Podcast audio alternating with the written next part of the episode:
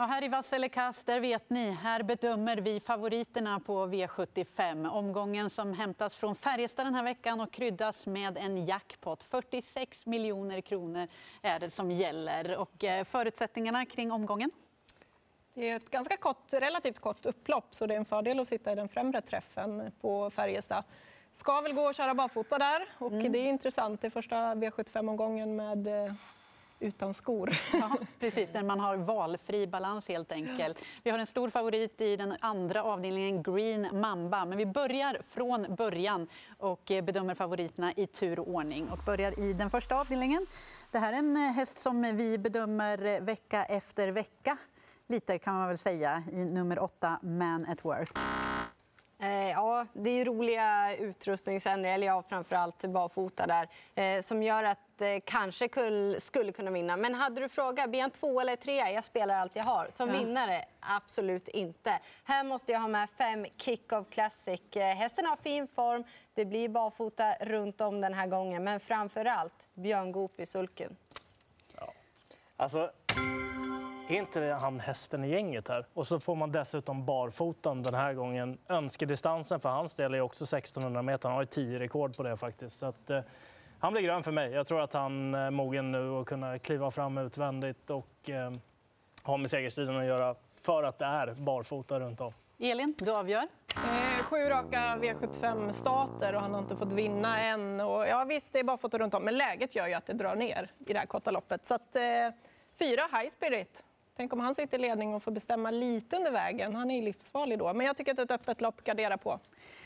Det blir en kass favorit inledningsvis i nummer 8, Man at Work. Då går vi vidare till V752 där vi hittar omgångens stora favorit. Och vilken fin utdelning hon eh, har haft då, med tre raka segrar, nummer 8, Green Mamba. Hon var ju ruggigt bra eh, sist, visade överkapacitet i den klass hon befinner sig i. Så det är väl rätt favorit. Sen kanske hon inte har knallform om man kan gardera på det. Jag har inte riktigt bestämt mig ännu, men hon är ett av flera spikförslag i omgången. Håller med där. Och dessutom, även om hon inte har den där fulla, fulla toppformen så tror jag att hon tar det här gänget. Frågan är ju hur mycket tjänar hon i år? Alltså det här är en jättefin häst och dessutom jättefint utgångsläge. Han behöver inte köra allt från början utan han sitter ju redan i andra spår. Mm. Helgrönt? Det blir ju så. Eh, jag tycker att eh, utgångsläget, förutsättningarna är helt perfekta. Han behöver inte söka position, ingenting. Han borde ju köra felfritt. Och trots att alla andra försöker rycka skorna så eh, är väl hon bara bäst. Det gjorde ändå lite sådär att lyssna på Fredrik Wallin om loser on loser. Stiger hon för mycket i procenten då blir det väl gardering och då är det framför allt med nummer 12. Men här är hon vass, Green Mamba. Vidare till den tredje avdelningen där ni bedömer två Sir Ratseputs. Vilken comeback han gjorde som tioåring. Alltså, omgången handlar ju väldigt mycket om Rickard N Skoglund också. Vilka förutsättningarna har att vinna många V75-lopp imorgon, mm. eller den här lördagen. Men, och jag tycker att det är rätt favorit. Han har utgångsläget. Eh, Västerbondi News, nummer fyra, tar ju ledningen. Frågan är vem som kommer först fram. Jag tror att det blir Rickard med Sir Ratseputs. Blir det inte det så ligger han i andra spår. Och han, vilket intryck! Han vann ju med krafter kvar senast. Eh, volt 12 och 2. Det var helt fantastiskt. Dessutom är det ju utan skor den här gången. Och, ja, nej, han är ju svår alltså. Eh, ja, det är klart att han är grön. Hade han sport 12 så kanske man hade kunnat trycka rött. Då. Men mm. eh, han har sport 2. Han behöver inte ha ledningen för att vinna det här loppet. Han gick ju alldeles fenomenalt bakifrån i den senaste starten. Med urryckarna kvar också. Nu får man den amerikanska sulkin på och barfota dessutom.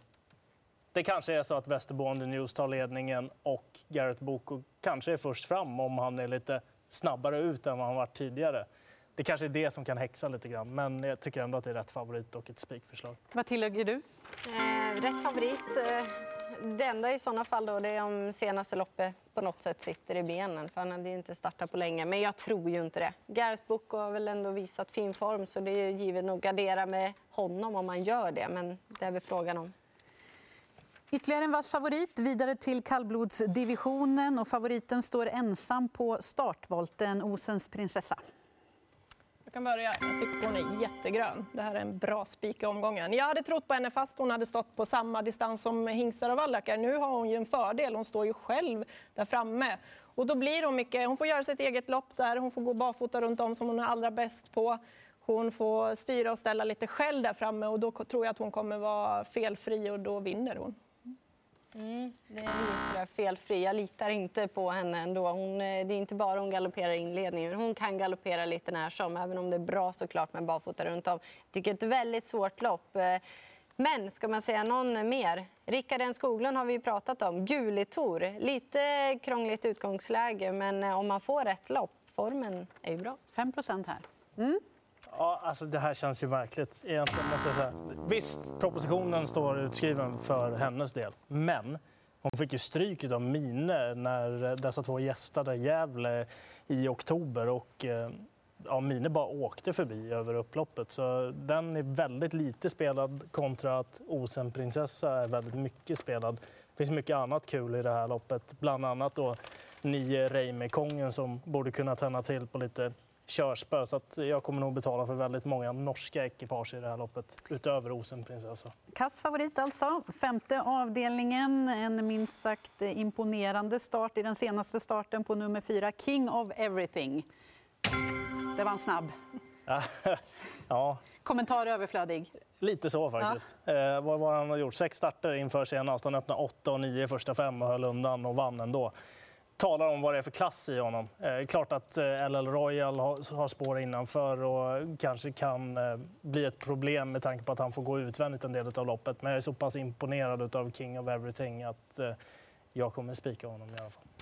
Jag trycker rött. Jag tycker att 3 LL Royal har ju förutsättningar att nå ledningen här och där trivs ju han ypperligt. Tre segrar just ifrån ledningen och har ju spåret innanför King of Everything som han har slagit förut. Så att, eh, mm.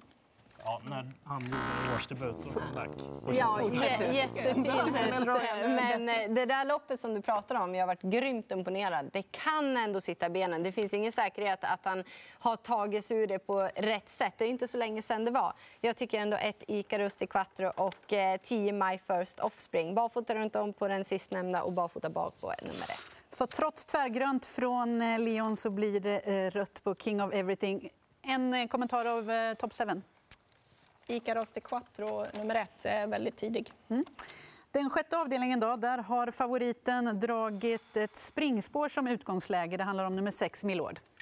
Ja, men jag tycker ändå att eh, så mycket spelade han inte med tanke på att jag tycker att det är bästa hästen. Och sen är ändå Erik Martinsson säger att jo, han kan öppna rätt bra. Och han har ju ändå rallykalle i sulken och som älskar Färjestad. Jag tror att Jeppsson löser det här. Han får iväg honom bra och då blir han svår att slå.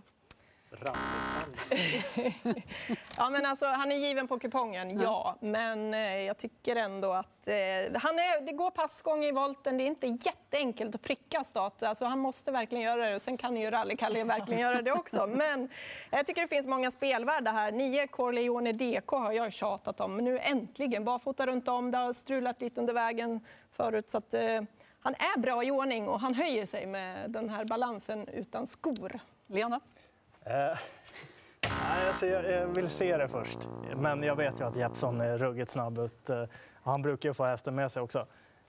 Högstena stalldräng, vad gjorde den för lopp i den senaste insatsen? Det var ju helt sjukt egentligen. Och med krafter i mål. Ja, det kanske såg lite bättre ut ja. för att den tröttnade framför men ändå. Det var ja, helt galet. farlig i ett sånt här lopp. Och sen Sim Triumph då, som verkar vara en riktig vinnartyp också. Eh, och den ska tydligen ha gått provlopp inför det här, känns bra, legat lågt i puls. Jag gillar den och den har gjort bra lopp både för sulky och för sadel och framförallt kanske i voltstart också då jag tycker att han har hållit sig rätt så lugn. Så Sim Triumph till låg procent är skön också. Då ska ni få bedöma sista favoriten som är på jakt efter sin femte raka seger och det handlar om Il Duce Bucco men som står hårt inne i loppet. Slå, eller slå, tryck lite snällt i alla fall. Eh, jag tycker det är en underbart fin häst. Han kan mycket väl vinna loppet, han kan komma till ledningen. Men två klasser upp, han är orutinerad. Det går inte att spika. Ett eh, massiv speed, om han hittar luckan i tid. Han älskar i alla fall Färjestad. Och sen hörde vi sju Allway GT, men den får väl du prata om, Leon? Får jag det? Ja. Nu Elin trycker jag först. Jag trycker också rött på Ildiut Boko som kan vinna loppet, absolut. Men två klasser upp, som du säger, Jennifer. där. Eh, Jag gillar 11, Rocky Tilly. Han är ju härdare i den här klassen och han är absolut inte sämre att gå bakifrån. Han behöver inte vara med där framme. Så att, eh, den vill jag varna för. Ganska snällt tryck blev det. Och eh, Il Duce Bocco, precis som ni har varit inne på, hoppar ju över en klass och kommer upp i brons. Då. Guillaume Boko, nummer nio, den känns som att den har varit i den här klassen ett tag. Och eh, hemmaplan, Björn Goop, hyfsat låg spelprocent. Ja, det känns ju spännande. Han är inte rödmarkerade skor heller för han har haft utlandsstart på tidigare. Då. Och så Allaway GT, eller Allaway GT, då, som har visat väldigt bra kunnande. Då gör vi en sammanfattning av dagens favoriter. Vi ser att det är fler kassafavoriter än vassa. De vassa hittar vi i den andra avdelningen, nummer 8 Green Mamba, omgångens stora favorit. Och vi är också en helgrön favorit i V75 3 på nummer 2, Sir Ratseputs. Det här är alltså panelens tankar kring V75-omgången till Färjestad.